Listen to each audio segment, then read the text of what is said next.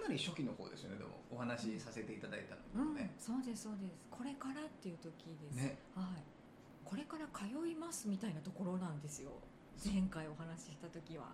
これからやってきますみたいな。ちょっとお楽しみにだったんです。まさにこれからですだったんです。どうだったんですかってところなんですよね。これねアンオフィシャルだったらもう何でも言えるんではいあれなんですけど特にキャリコンの人にはもう全部なるべく言うようにしてます、うん。あのキャリコンとして僕やってるんで。って、うんうんあのあれからですね調べたら、うん。首都圏には50軒ほどそういうお店があるっていうのが分かりまして、まず企画として全部に行ってみようっていう企画をやってて、結果2019年は全部で10軒言うても10軒になりました、やっぱりよく行くっていうかそのホームグラウンドがないとなかなかこれややらせてもらえないので,、でそういうところって基本的に連絡先の交換とかうん。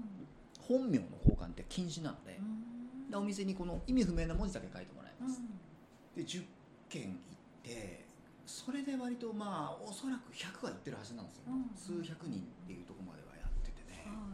まあ10人十色ですよ。うん。ただ女性に関しては結構当たってるっていう人が大きい。うん。割と手応えを僕感じてて、うんうんうん。あと中にはねもう20年ぐらいこういう世界で遊んでるはいっていうご夫婦の方とかがいて。やっぱそういう方が見たことないって言ってくださるんですよね、はいはい。いや初めてやってもらったけど当たってるよって言われると、そういったね出会いの数々を得ながらへえすごい人間模様見えそうですよね。本当に僕 僕言うのははい。これ本当ギャグじゃなくてキャリコンの人は絶対に一回見といた方がいいって僕言います、へえ人間の。あんなに人間の感情が出る時ないからって。へえ君ら人間の本性を見たことないだろうと。ああ表層のそ部分。うもうねあんなに露骨に人間の感情が出る空間、日本にないよ。ええ面白いですねもういや絶対見といた方がいい。そんな筑語録とか、うん。カウンセリングなんか、もううん表面だからって。もう本音も話してないあれはって。あ本当の本音ってあそこにあるんだよ本能の部分というか。そう。そう。へえ面白い。面白いですよ。普段はこんな人なのにえこんな一面がこれがその人の本性だったのかなみたいな感じってことですか？まさにそうだってそもそもね、うんそうやって行くじゃないですか、はよく言われやそういうお店ってなんかプロの人が来てるんでしょとか、うんいや桜が来てるんでしょとか、うんいや派手な子が多いんでしょって言うけど、うん。もういいですと。もうそういうそういうの言ってたらいいですよって。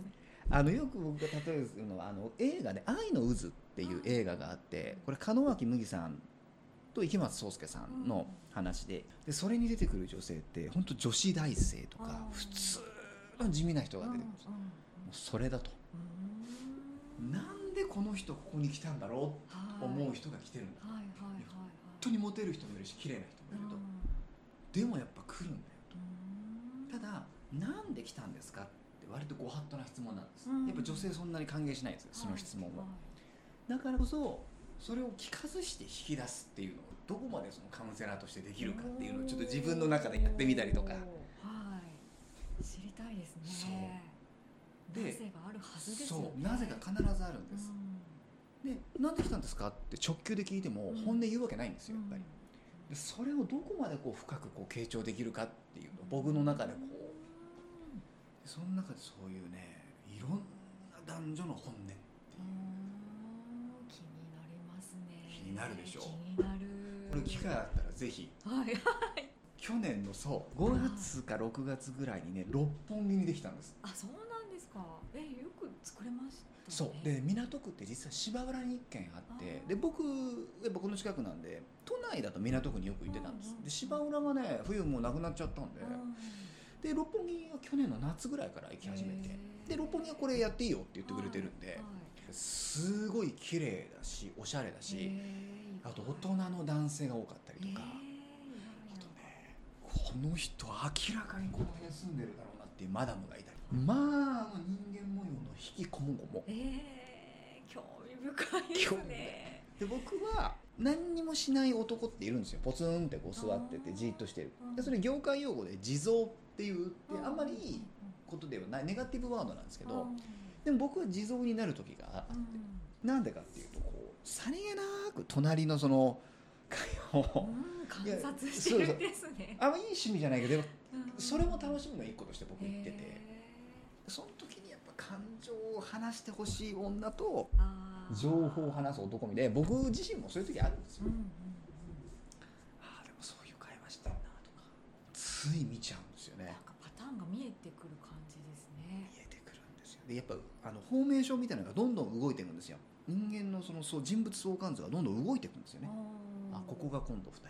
多分あの人はあの人がいいと思ってるのかなみたいなっていうのをずっとなるべくこう俯瞰して見てると本当その所作とか行動とかすごい勉強になりますからね、えー基本的に仕事のこととかはあんま地上の話は聞いちゃいけないみたいな暗黙のルール。だからこそ、ね、考え次郎があるっていうと上から目線ですけど、うん。いやこの人はどういう地上で生活を一体送ってる人なんだろあうなかなか分かんないですよやっぱり。ーじゃあいかに普段みんなそういうのを外面というか外観とかそういう情報を見ながら接してるかですよね。本当そうなんです。うん。本当そうなんです。僕がまさに感じてるのはそれはいでこれよく名前をねこう裏と表で書いてもらうと、どっちが裏でどっちが表かうん。僕はもう分からないですって、うんうん。名前を書いてるのが表なのかうん。それとも名前を書いてるのが裏なのかうん。もはや僕にはもう分からないと。だってそうでしょ？素が表なんじゃないの？本当はって。うんでも今の世の中って本当のありのままの素の姿が裏になってるみたいなとこ裏の顔って呼ばれるところがあると。どっちなんだろうねなんていう話をしてそんなことも感じ始めますしねうん面白いですねそういう情報個人名とかも個人情報完全にない人と人で触れ合った時にどうかみたいなそう。感じですよね。本当そうなんです。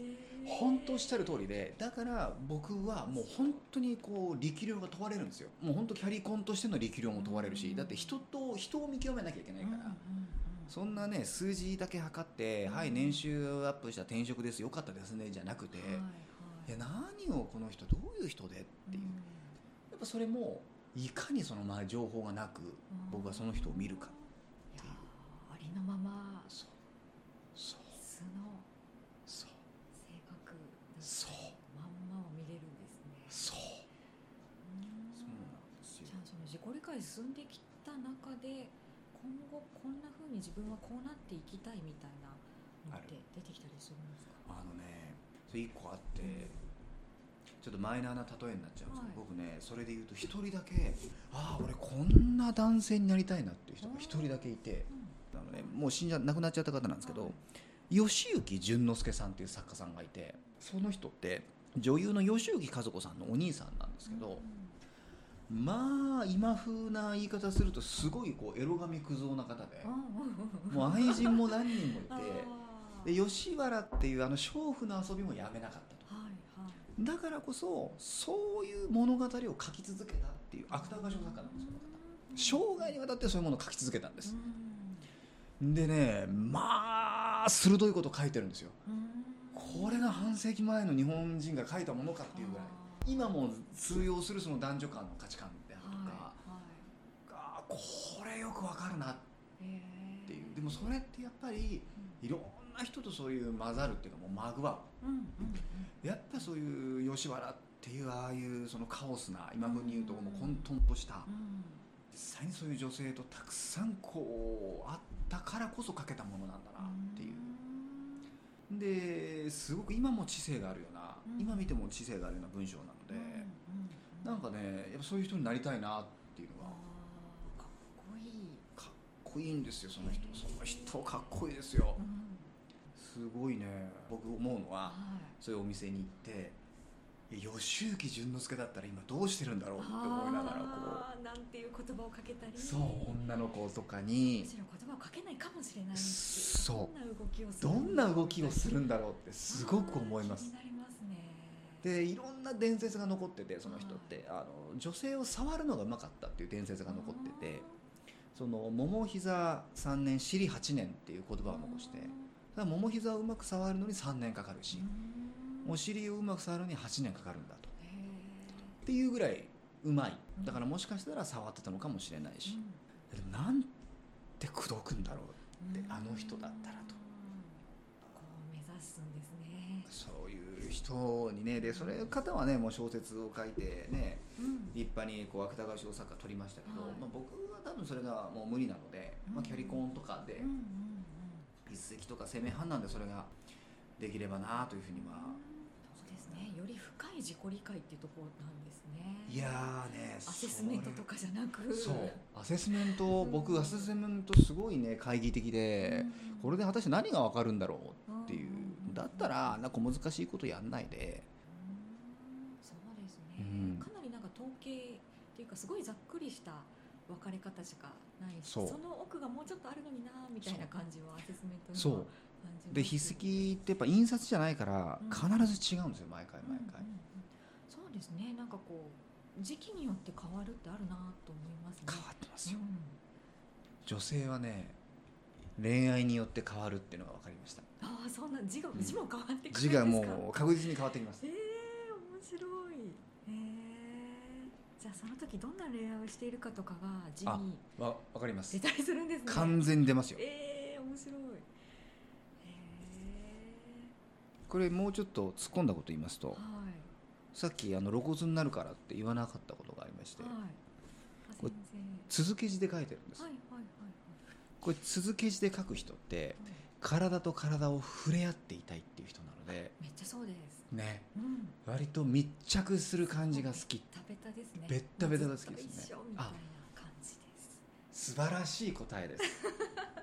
しかもこれ最初は続け字じゃないんですけど様になると見事に続け字で綺麗な続け字を打ってるのでだからこうグーってことが進むともう密着したいっていう。まさにです。それが出てますね。終わる頃はベタベタがいいと思います。タあのちなみに僕のライフワークの成果を話すとこのように続け字で書いた人ではい。こんな人がいたのかと思ったのはは続けあ続け字で書くなと思ってはい。その人と個室にはい。行った時にねその女性はねすごくこう男性の髪の毛を触るのが好きであグーってこう抱えるみたいに髪の毛を触る、あなんかこれも触れていたい心理の一つだうんうんうんうんそれがすごくありますね。逆にこう触れられたいもありますね。触れられたいね。あります。うん。触れていたいし触れられていたいみたいな。いいと思います。だだからずっと手つないでたいみたいなね、ありますありうん。ます、あと若干結構体力配分考える人なんだな。体力配分。これ日の、い。日曜日っていう字と、はい。この基地のこの黒のこの口っていう字が結構大きいんですよね。本当ですねこれって割と結構緩急つけたりするのでだ最初からはそんないかないけど、まあ、盛り上がってくるとこうバーッとこう勢いを出したりするっていう、まあ、あとやっぱ右払いですね。そうですね、うん。結構特徴的にこう長めに書いてるかもしれないですね。これはただね10だとしたらはい67ぐらいですよ。あもっと長い方いるぐーってもう露骨に長い人がいるんですよ。えー。であなたもうピロートークしないと絶対嫌でしょって言ったらいやもうピロートークしない俺ありえないです。もうピロートークからがでからが本番ですみたいな、いえー。やですよねっつって。だから寝ると先に寝る人とかダメでしょって言ったらあもう絶対次ないの。男性男性気をつけてくださいって感じですそう。よねえー。そうなんです。もうそれがダメだとその女性からはもうないわこの人って思われちゃうってことですよね。特に僕分かったのが女性って一度許しても次はないわって思う人って結構多いんですよ。あー。あーとか言っちゃった。だからやっぱその時にあ次はないわって思われないようにするためにはね。とにかくピロートーク頑張ると。はい。でそれ知ってるか知ってないかだけで違ってくるよって僕言うんですよ。で長めに書く女性が多いってことは、まあ、大体大事にしていれば女性からは気に入られるだろうみたいな。そうですただし逆に短い女性もいることも事実なんです、あなたもうダメでしょと。終わったらもう即解散したいでしょってう言ったら、ん。もう終わった後ベタベタされるの私ダメです。だって終わったじゃんって思い出す思いますもんって、そうなんですね。いるんだ。ていうでもそうこれ女性が複数人いたらうんまさにそんな会話になるんですよ、あー。えーみたいな。女子会のなんかちょっとこそうう。そうそうそうそう。そう。そういう話になると。で僕必ず言うのは良し悪しじゃないですからね、はいはいはいでもそれってちょっと交換するだけで違ってくるじゃないですか。ってああいろんな人いるんだなっていう、あー面白い、まあ、この筆跡診断とかがきっかけで結構フランクに話せるってありますよね。余談言っていい余談言っていい。はいもちろんですか？昨日か一昨日か、はい。これこんなパターンあるんだと思ったのが、やっぱりこう僕らもね地上の知り合いで4人ぐらいで来てるっていう団体がいて、男1人女3で来てると、でいやもう東北から旅行に来てて1人その新宿のこういうお店行ってる子がいるから、もうちょっとみんな興味があって今日ちょっと遠くから来てみたんで出張があってみんなで来てみた。あそうかそうかっつって、で男が1人いてまだ若い21とかって言ってたんですけど、でこれやるってなった時に、じゃあまず男だと男見てやれって言ったら今みたいにこういうことバーって喋ったんですよ、で周りの3人聞いてるわけですよ、うんえーっつって「お前そうなの?」とか、えめちゃめちゃで顔真っ赤にしてその21歳の「いや立ってるわ」とか。っつってうん「お前いいやつじゃん」みたいな。ーうん。感じだから最後その男の子が僕に「はあ東京来た甲斐がありました」ありがとうえー性からも高評価な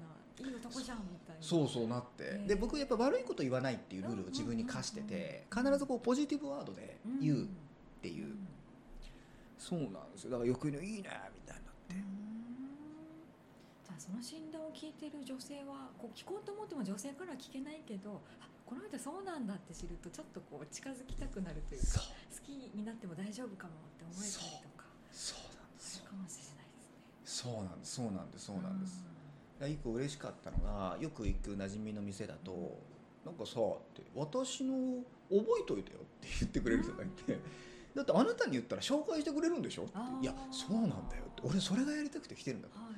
いやちょっと覚えといて」っつってうん書いてくれた人がいていや嬉しいなと思って。ひょっとしてこの筆跡ならあの方合うんじゃないかなみたいそうな感じそれをやっててうそう。えだから前全くそれこそ六本木の店で僕いたら、うんこうやってやってたらパッて見知らぬ女性が僕に声をかけてくれて「あのもしかして筆跡の先生じゃないですか?」はい。って言われて「そうなんです」いや私別の店で噂を聞いてて、ーやってほしかったんえです、ー、噂になってる。えー逆にこの結果を公表することで自分からオープンにこう会話でしていかなくてもこうなんか見てくれた人が来てくれるっていうのはあるかもしれないですね。ある。すごくあります。ツイッターとかでもそうやって自分の結果を上田さんがやってもらったのこうでしたみたいな。ああそうそう。あれ嬉しいんですよ。していただくとそう。それを見た異性の方などがあらこういう人が好きみたいにそう。勝手に思ってくれたりとかねマッチングにつながるとか面白いですよね。そう。そうなんですよ。ね。人に興味がある感じなんいやーやっぱそこだと思いますね、うん。あのさっきのキザかもしれないですけど吉木潤之介の残した言葉に、僕なんか性のことばっかりね、うん。書いてるって言われるけど、うん。そのそれを書きたいなと思ったことないと。うん。うんもう人間と人間の関係見てったら、自然とそういうものが出てくるだけなんだよって言ってて、いやわかるなーと思って、僕もなんかやっぱりもういろんな診断とか、うん。キャリコンとかやってるとこれが出てきただけで、あのそれそれをなんか中心にやろうっていう性のことを中心にやろうと思ったこと確かにも感じたことないなと思ってて、突き詰めていくとそこだというだけみたいな感じなんですね、そううんやっぱありのままですし、うん。本当に女性ってわかわからないなっていうね、男って単純なんですけど、うん。やっぱ女性っていうものがね、難しい。この間僕も人間だなと思ったのがねちょっと女性を不機嫌にさせてしまいましてちょっと今反省中なんですよ。はい。あこれもまだまだだなと思って。うん。うん久しぶりにこんなに女性を不機嫌にしたのっていうぐらいの不機嫌。そんなに何をしたんですか？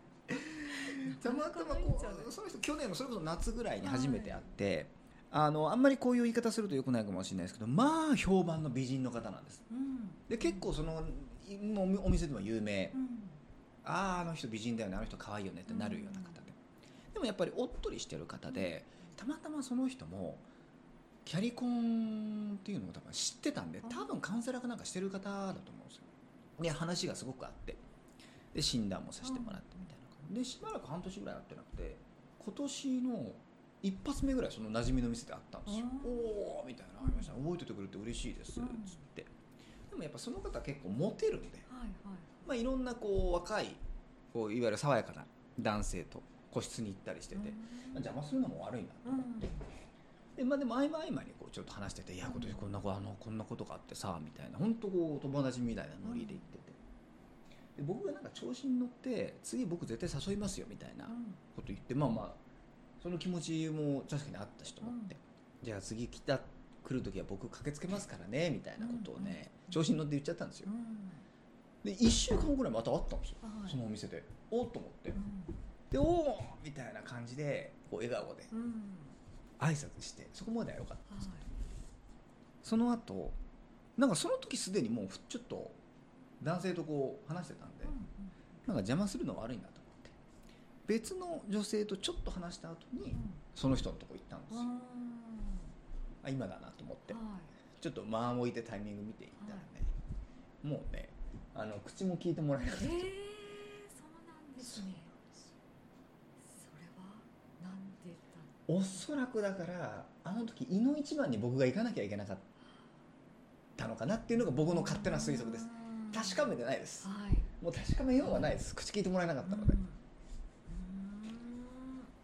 たのにみたいなそう。いやだと思いますよ。とか。だと思います。でしかも他の女性とちょっと話してたのをそう。それが気に障ったんだと思います。そう。一番に扱ってもらいたかったいやだと思います。なんかこうねだと思います。大事にされたかったとかあるかもいしれないやー本当にねそれだと思います。誰かと話しててもいいから私のことをこうねそう。連れてってほしかったとかあるかもしれないですね。俺それだと思う。もう信じてます。それだと嬉しいですけどね、うんうんうんまあ、それ以外の僕が気づいてないところで何かした可能性ももちろんゼロじゃない、うん。難しいですね。難しいんですよ。どこだったのみたいな。そう気もいや本当難しいです。いやー苦労が多いですね。苦労が多いんですよもへー。どこにたどり着くんですかね上田さんは。楽しみうですね。ですね。何が見えてくるんでしょうね。余談を言うとお前今頃そんなこと分かったの？っていうかそういうこれちょっとずれますけどそういうお店って差し入れしていいっていうお店があってまあなんかこうケーキ買ってきたよとか、はいはいはい。ちょっと飲み物買ってきたよみたいなあある時僕なんかタルトを買っていったんですよ、めちゃめちゃ女の子に人気なんですよ。あ俺この年になって初めて知ったんですけど、女子はタルトが好きってーいう。そんなそんな昔からの定番今更気づいたの？みたいな。へあれは発見だなみたいなえじゃあ本当逆に言うと今までが本当に上田さんってそういうものがいやちょっと疎くうまくいかないあのねみたいな。疎かったんだと思いますよ僕。意外ですね。かなり疎かったんだと思いますよ。いやあとやっぱりこの筆跡見てもはあこの人こうしてほしいんだなっていう、うん。いや本当嫌よ嫌よ本当に嫌ですよ。僕あの言葉作ったのだってこれやり始めてからだしいやそれってどっちがいい悪いじゃなくてうん。やっぱその人の気持ちだから、うん。うん。じゃあもうちょっと人が増えてきたらデータが増えてきたらまた違うものが見えるかもしれないですから。それはね非常に鋭い質問で、うん。僕がわからないのが今2つあってうん。痛みと声なんですよ、うん。中には痛みに強いって女の子いるんですよ、うんうんで痛みに弱くて敏感だって女の子もいるんですよ。これ何がこの差なんだろうと。うん。あとそれを筆跡から見ることが本当できないんだろうかと。うん。それが見分けられればかなり違ってくるはずなんですよ、っていうやっぱ課題もあったりとか、あとやっぱ声ですね。あの僕前回言ったかもしれないですけどやっぱ女性って声が変わるっていう説を僕はね。僕はこの説をいまだに唱えていて、はいはい。女性は声が変わる説、それも本質的に変わってると女性の声がと。これが何なのかを僕はやっぱり知りたいし、そこに何かちょっと女性の気持ちに共感できる手がかりが何かあるんじゃないかなっていうふうに僕は思ってますね。